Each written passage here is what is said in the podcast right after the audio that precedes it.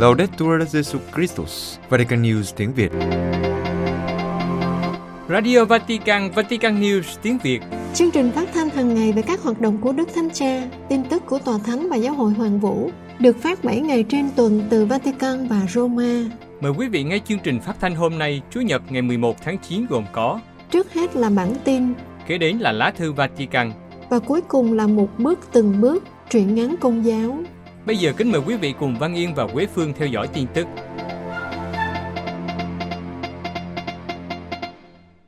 Đức Thánh Cha tiếp khoảng 1.400 tham dự viên Đại hội Giáo lý Quốc tế. Vatican, trưa ngày 10 tháng 9, Đức Thánh Cha đã gặp gỡ hơn 1.400 tham dự viên Đại hội Giáo lý Quốc tế lần thứ ba, gồm các giáo lý viên, tu sĩ, linh mục và giám mục đến từ 50 quốc gia thuộc các châu lục, trong đó có hai đại diện từ Việt Nam. Đức Thánh Cha khuyến khích họ đừng mệt mỏi là các giáo lý viên, đừng quên mục đích của việc dạy giáo lý là gặp gỡ Chúa Giêsu và để cho người lớn lên trong chúng ta.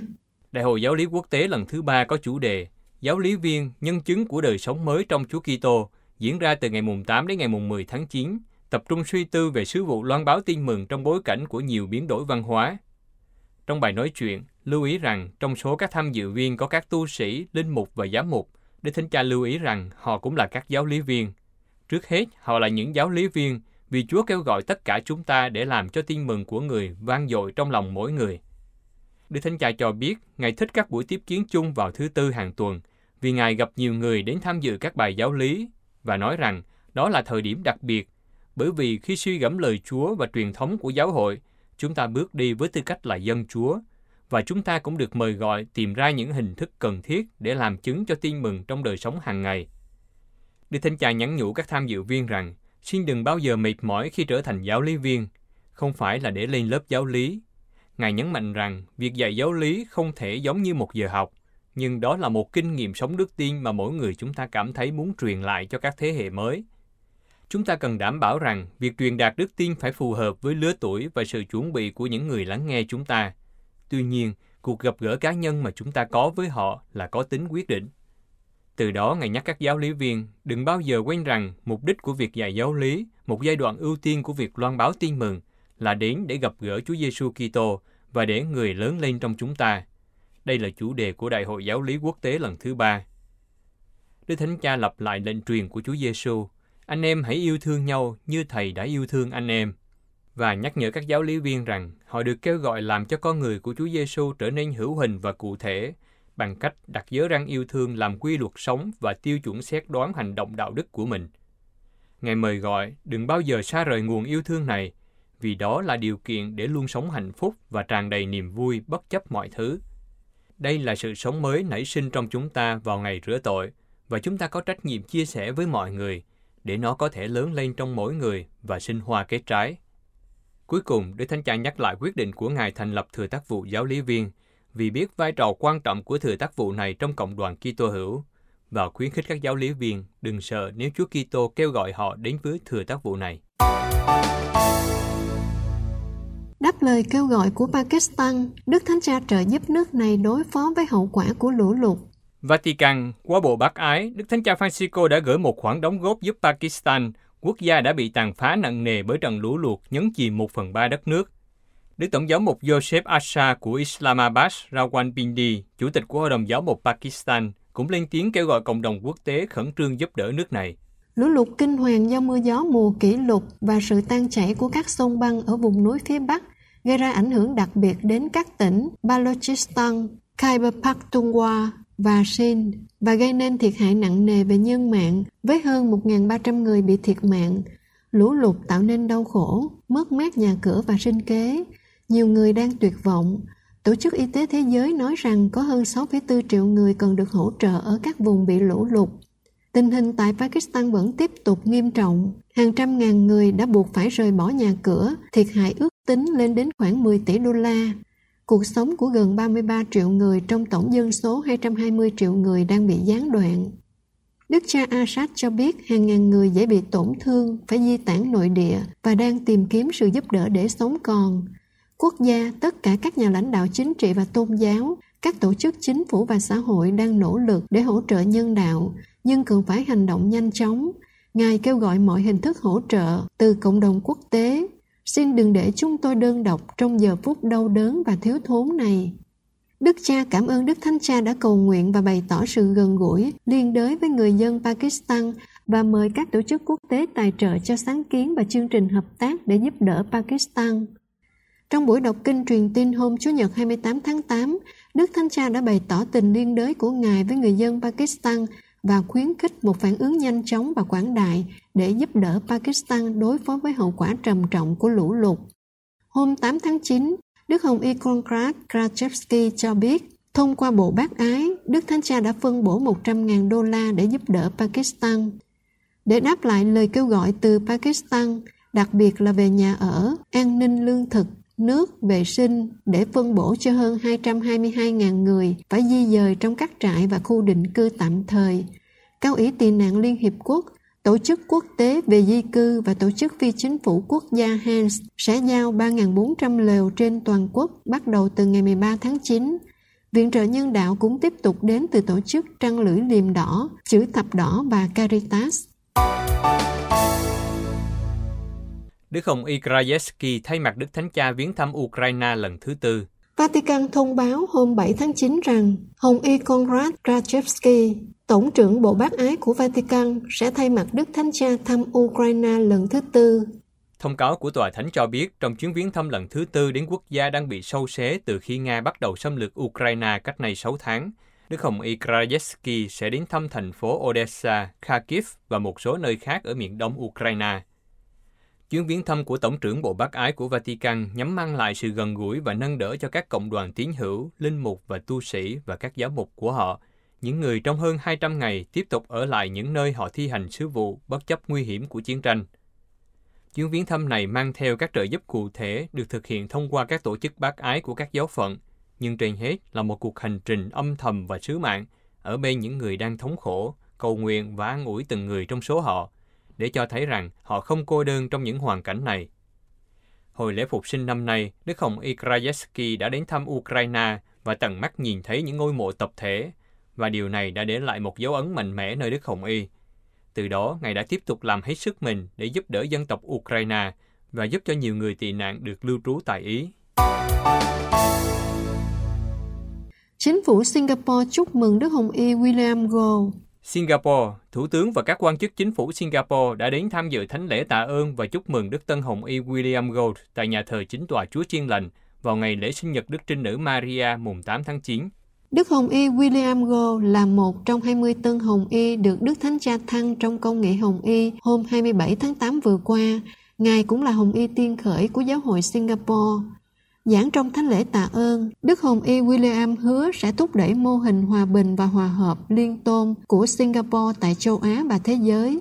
Ngài nói, Singapore là một biểu tượng cho sự hòa hợp tôn giáo trên thế giới, nơi các nhà lãnh đạo tôn giáo và chính phủ cùng chung tay làm việc vì lợi ích xã hội. Đức Hồng Y nói Ngài muốn truyền bá hòa bình và sự thống nhất đến phần còn lại của châu Á bằng cách thúc đẩy đối thoại giữa các tôn giáo. Các bộ trưởng và quan chức hàng đầu của chính phủ trong đó có Thủ tướng Lý Hiển Long, khoảng 23 lãnh đạo các tôn giáo và tổ chức tôn giáo, cùng hàng trăm người công giáo đã tham dự thánh lễ tạ ơn. Thủ tướng Singapore bày tỏ niềm vui tham dự thánh lễ tạ ơn mừng Đức Tổng giám mục William go trở thành Hồng Y. Trên trang Facebook chính thức, ông Lý Hiển Long cầu chúc Đức Hồng Y go mọi điều tốt lành trong tước vị mới và tin tưởng Đức Hồng Y sẽ tiếp tục làm việc với các lãnh đạo tôn giáo trong bối cảnh đa tôn giáo của đảo quốc để duy trì sự thống nhất và hòa hợp, đặc biệt khi tất cả xây dựng một tổ chức xã hội mới cho đất nước. Ông Samugem, Bộ trưởng Nội vụ cũng tham dự thánh lễ tạ ơn, nói với các phóng viên rằng qua nhiều năm tiếp xúc với Đức Hồng Ego, Ông có thể nói rằng Đức Hồng Y là người phù hợp hoàn hảo với đường hướng của giáo hội công giáo mà Đức Thánh Cha Francisco đã nhấn mạnh trong nhiều năm. Ông được ấn tượng bởi sự chân thành, sự thuần khiết, niềm đam mê và mong muốn sâu sắc phục vụ người khác của Tân Hồng Y. Vì thế, việc Đức Thánh Cha chọn Đức Tổng giám mục Go là một vinh dự lớn cho Singapore. Ông San nói, đó là một vinh dự lớn lao cho Singapore và Đức Tổng Giám mục, nhưng tôi biết Ngài không coi đó là vinh dự cá nhân. Ngài làm điều đó như một sự phục vụ. Ông Masagos Jun Kipli, Bộ trưởng Phát triển Xã hội và Gia đình, kiêm Bộ trưởng phụ trách các vấn đề Hồi giáo cho biết, việc Đức Tổng giám mục Go được phong hồng y mang ý nghĩa lịch sử đối với Singapore. Ông nói, chúng tôi đánh giá cao niềm vinh dự được ban tặng cho Đức Tổng giám mục vì sự lãnh đạo và dấn thân của Ngài trong việc truyền bá sự hòa hợp và hòa bình giữa các tín ngưỡng. Quý vị vừa theo dõi bản tin ngày 11 tháng 9 của Vatican News tiếng Việt. Vatican News tiếng Việt Chuyên mục Lá thư Vatican Dư âm đại hội lần thứ 11 của Hội đồng Đại kết các giáo hội Kitô.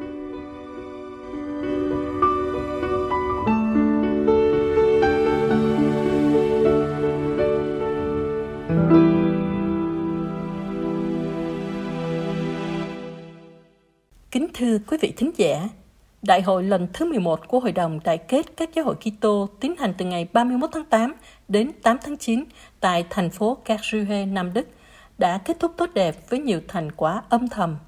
Nhưng dư luận báo chí đặc biệt chú ý đến những lập trường khác biệt của nhiều đại biểu về chiến tranh tại Ukraine. Đại hội có chủ đề là Tình yêu Chúa Kitô chuyển động, hòa giải và hiệp nhất thế giới. Tham dự đại hội có 800 đại biểu đến từ hơn 120 quốc gia – Họ thuộc 352 giáo hội Kitô thành viên của hội đồng, gồm chính thống giáo, tin lành, anh giáo và nhiều giáo hội Kitô khác không công giáo, với hơn 500 triệu tín hữu Kitô trên thế giới.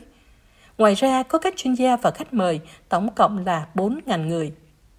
Tuy không phải là thành viên, Giáo hội Công giáo đã cử một phái đoàn chính thức gồm 22 người đến tham dự đại hội và do Đức Hồng Y Kuokok, Bộ trưởng Bộ Hiệp nhất các tín hữu Kitô làm trưởng đoàn.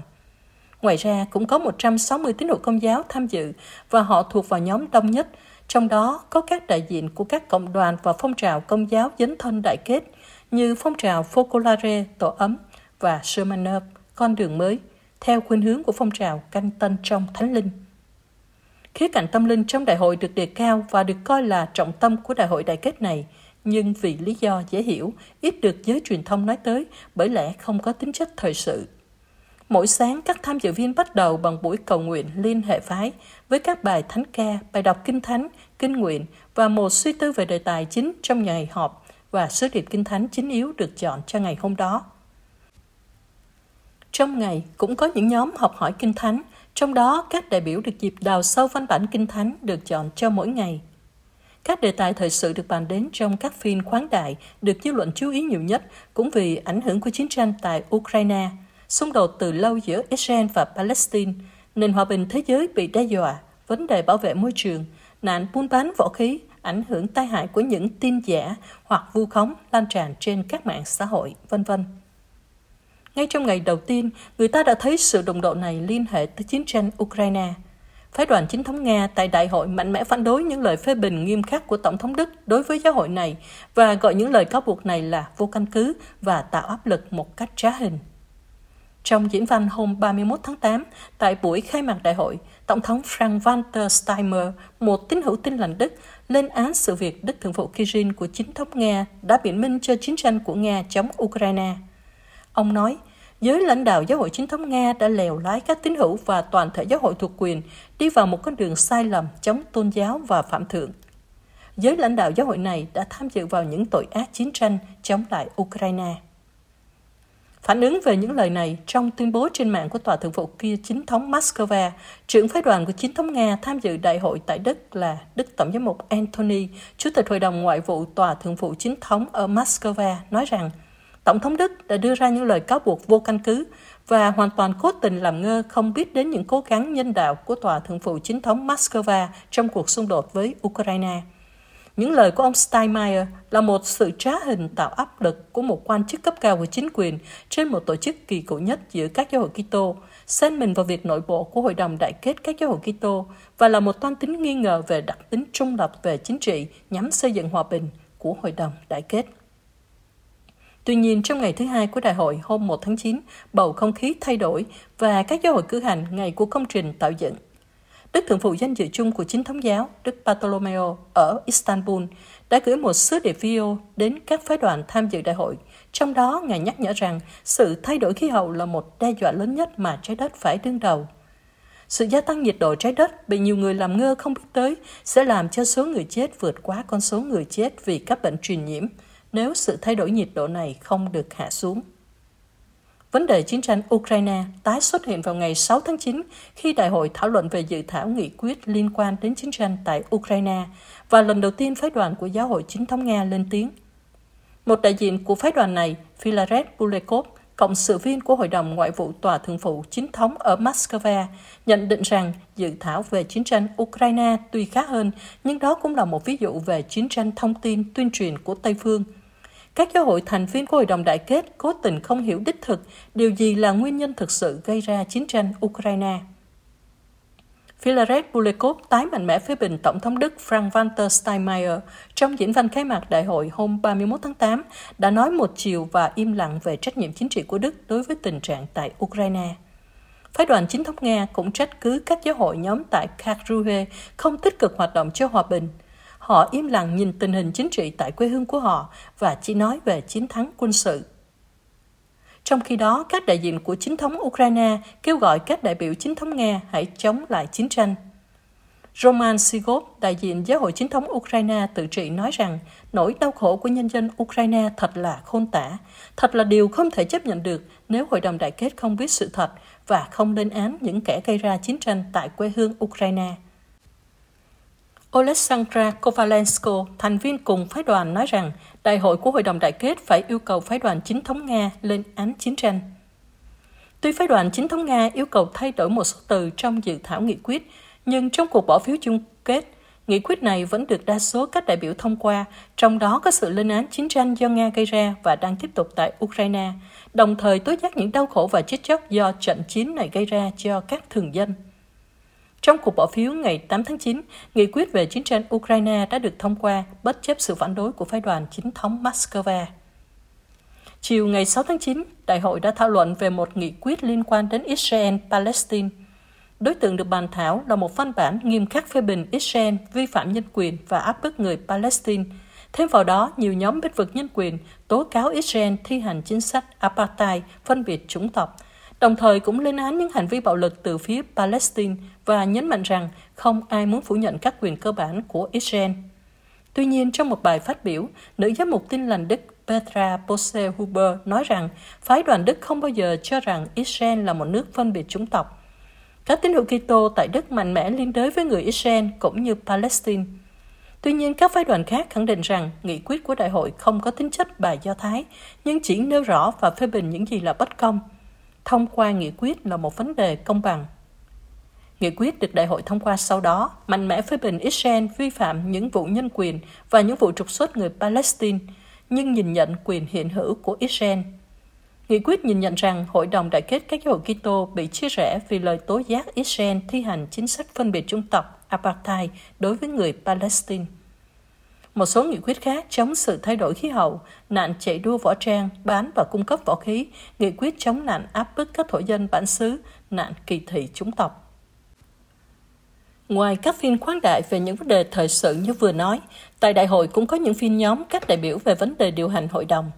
Các đại biểu đã bầu 150 thành viên Ủy ban Trung ương Hội đồng Đại kết, trong đó 48% là phụ nữ, 52% là nam giới, 80% là các mục sư hoặc giáo sĩ, 20% là giáo dân, 8% là người bản địa, 4% là người khuyết tật và 12% là người trẻ.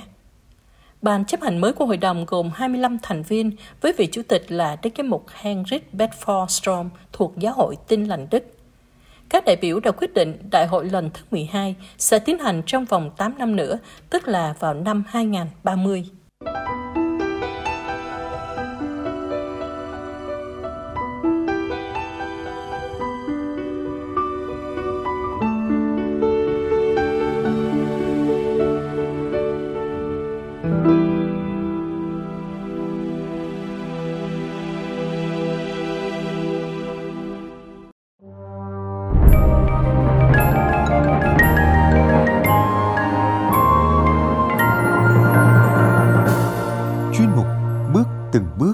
Chuyện ngắn nhà đạo của Vatican News tiếng Việt. Tổ ấm. Chuyện ngắn của tác giả Maria Nguyễn Thị Bá Ninh. Bút danh Hoa Hướng Dương. Trích trong tập truyện ngắn Người đọc sách thánh. Giọng đọc Teresa Hạ Quyên. Vatican News tiếng Việt thực hiện. Bình minh lên lưng chừng và đậu lại bên vành tháp chuông ngôi huyện đường nhỏ bé. Mấy lùm cây xanh tỉnh giấc, vườn vai đón những tia nắng đầu tiên. Tiếng cô phát thanh viên vọng ra từ cái loa làng bé xíu, len lỏi trong dăm ba câu chuyện của các bà, các mẹ đi chợ sớm. Lúc này, từ đỉnh tháp chuông ngôi nhà thờ cổ kính, nổi bật lên với những bức tường loang lỗ. Lỗ chỗ rêu phong đưa vọng về mấy tiếng thầm thì buổi sớm của gia đình nhà Sáo. Này, mình xem con chúng ta kìa, những quả trứng to tròn, trắng muốt. Rồi đây sẽ nở thành những chú chim xinh xắn, đáng yêu cho mà xem. Sáo mẹ vừa nói với giọng đầy tự hào, vừa đưa chân khua khua mấy đứa con còn nằm yên trong lớp vỏ. Không những thế, chúng sẽ còn thừa hưởng hết vẻ đẹp anh tú, điển trai của tôi đấy. Con tôi sao lại chẳng giống tôi được? sáo bố lại được phen tự sướng ngất trời. Ôi dào, đẹp trai thì làm gì chứ? Đẹp trai mà lười thì cũng chẳng có gì mà ăn đâu mình thật là chưa gì đã nói thế rồi. Trời sinh chúng ra mà lại để chúng chết đói hay sao? Mình cứ lo xa mấy chuyện không đâu. Dăm ba câu bâng cua thủ thỉ của hai vợ chồng khiến sao mẹ bận tâm nhiều. Bởi lẽ đông đã về. Nguồn thức ăn ngày càng khan hiếm. Rồi đây, khi đàn con nhỏ của chị chào đời biết làm gì để nuôi thân. Giữa những ngày tháng dông dài đến chỗ ngủ che mưa, che nắng còn khó kiếm. Một tuần. Hai tuần. Một chú. Hai chú. Rồi đến ba chú sáu con cựa mình lách khỏi vỏ, đưa cặp mắt ngây thơ nhìn thế giới xung quanh. Có lẽ vì đã ẩn mình quá lâu trong bộ áo giáp mỏng manh, nhưng chắc chắn như tường thành nên ba anh em nhà Sáo réo lên vì đói khi nghe những bao tử tí hon thi nhau đình công. Mẹ Sáo tỉ mỉ bón cho từng đứa con những chú sâu no tròn, béo ngậy. Sáo bố đưa mắt ngắm nhìn gia đình nhỏ của mình mà lòng hân hoan niềm hạnh phúc. Hướng ánh mắt ra xa xăm, người bố ấy mơ về một khoảng không tự do, cao rộng, nơi ba anh em sáu con sẽ sải rộng cánh tung bay về bốn phương trời. Thời gian thấm thoát thoi đưa, những chiếc lá cuối cùng còn sót lại cũng buông mình theo gió, để lại những cành cây khẳng khiu trơ trọi.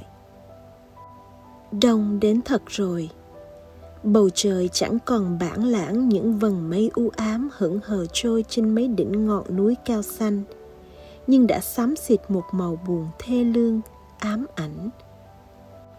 Thời tiết này đúng là thời điểm thích hợp cho các mầm non thỏa sức lười biếng, cứ mãi chìm sâu vào giấc ngủ đông.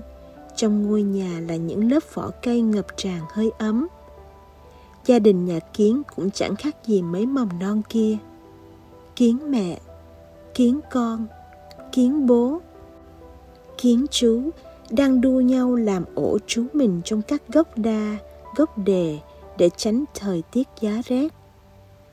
Còn họ hàng gần xa của chi tộc nhà chim, chim sẻ, chim sâu, vành khuyên, sáo sậu, sáo đen cũng từng đàn từng đàn kéo nhau về phương Nam tránh rét.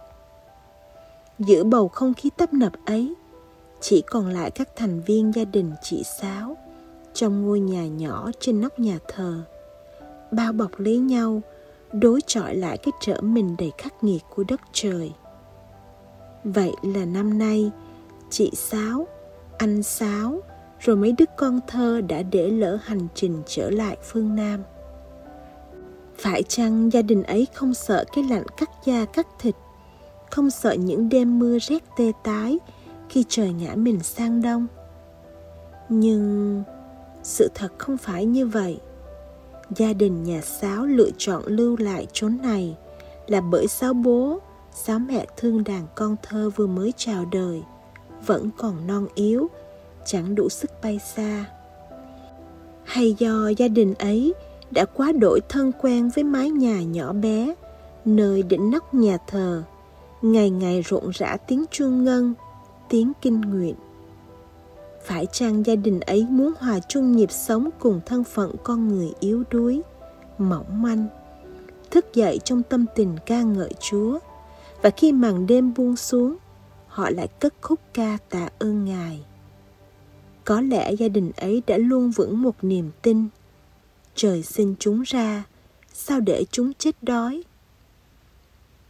Mình ơi, thằng út đâu rồi? Các con ơi, em của các con đâu rồi? Ờ, con vẫn thấy em bay đằng sau tụi con mà. Nó đâu rồi nhỉ? Út bị lạc rồi, út bị lạc rồi. Sáu mẹ hốt hoảng. Em cứ bình tĩnh, giờ mình chia nhau ra tìm. Anh và các con sẽ quay lại những nơi mình đã dừng chân, còn em về nhà xem sao. Biết đâu Út lại về nhà đợi chờ chúng ta rồi. Nói xong, gia đình chị Sáu chia nhau ra tìm thằng út. Lòng người mẹ thấp thỏm, lo âu. Sáu út là mầm non bé bỏng của chị, là em bé nhất trong nhà. Đôi cánh nó còn non yếu lắm. Đã bao giờ Sáu út phải rời xa vòng tay mẹ đâu. Nhỡ nó có gặp kẻ xấu, thì biết làm sao. Càng nghĩ, lòng Sáu mẹ càng như lửa đốt chị bay tới, bay lui. Tìm chỗ này, ngó chỗ kia mà vẫn chưa thấy con. Út ơi, con ở đâu? Mẹ đây, út ơi. Đáp lại tiếng gọi, con đến khản giọng của sáu mẹ. Chỉ là những tiếng gió vi vu, làm cây lá rung rinh, rì rào. Bất lực sáu mẹ đành bay đi tìm chồng mình ơi, có thấy thằng Út không? Tôi đã đến hết những nơi mà chúng ta ghé lại mà vẫn không thấy. Có lẽ nào nó bị quả bắt đi rồi không? Sáu bố hốt hoảng. Ôi, ôi con tôi. Mẹ Sáu nức nở. Chỉ cần nghĩ đến việc thằng út bị người ta bắt đi, trái tim người mẹ lại đau đớn như ngàn mũi dao đâm thâu. Lòng Sáu mẹ sao có thể an yên khi nghĩ đến việc con mình đang gặp chuyện chẳng lành. Chị sẵn sàng để thân mình chịu đau, chịu tổn thương, còn hơn là để đứa con bé bỏng phải gào khóc trong sợ hãi, cô đơn. Chị vội vàng cất tiếng cầu xin chúa, đấng bảo trợ của loài người kia. Chị vốn chẳng biết chúa là ai, nhưng chị biết được ngài là đấng giàu lòng xót thương qua lời kinh tiếng hát của những người sớm tối đến ngôi huyện đường nhỏ. Chị cũng hiểu được sự sống của chị và gia đình là do chúa ban. Vậy nên chị tin chúa sẽ nghe thấy lời cầu xin của một người mẹ, một người mẹ đang đau đớn đi tìm con. Chúng ta tìm thử lại lần nữa xem sao. Em tin là con đang ở quanh đây, con đang đợi chúng ta đó mình ơi. Gia đình nhỏ ấy lại cất cánh lại quay về những nơi mà họ đã dừng chân trên hành trình kiếm ăn để tìm cậu út. Bỗng, họ nghe thấy tiếng kêu thất thanh vang lên từ một bụi gai nhỏ bên bờ con sông nước. Mẹ ơi, bố ơi, con ở đây. Mẹ ơi, bố ơi, cứu con với. Thì ra, cánh sáo út bị mắc vào bụi gai khi em xả xuống bắt con mồi tưởng chừng sáu con sẽ òa khóc nức nở khi gặp lại bố mẹ và anh chị. Nhưng không, em không khóc mà còn cười khúc khích. Em chỉ cái bụng căng tròn ra, vỗ vỗ vào đó mấy cái đầy tự hào. Con mồi nằm trong đây rồi nè, bố mẹ thấy con giỏi không? Nhìn con rồi lại nhìn nhau. Không hẹn, nhưng giờ phút ấy trong trái tim họ có cùng một thứ cảm xúc mang tên hạnh phúc đang dần lan tỏa. Các con của họ đã lớn thật rồi. Đã đến lúc sáu bố, sáu mẹ cần mở rộng vòng tay để những đứa con yêu dấu của họ dang rộng cánh bay vào thế giới phiêu lưu kỳ thú phía cuối chân trời. Còn họ họ sẽ ở lại mãi nơi đây, trong ngôi nhà trên đỉnh nóc nhà thờ họ sẽ ở lại đó chờ đợi các con trên hành trình trở về. Ở một khoảng cách nào đó của cuộc sống, chắc có lẽ bố mẹ sáo cũng đã nghe con người nói rằng, cha mẹ sẽ nên những bệ phóng vững chãi, nâng bước chân con khôn lớn thành người. Và trong giây phút hạnh phúc của gia đình nhà sáo từ trên nền trời xa xăm, một khuôn mặt hiền từ hiện ra nở trên môi nụ cười mãn nguyện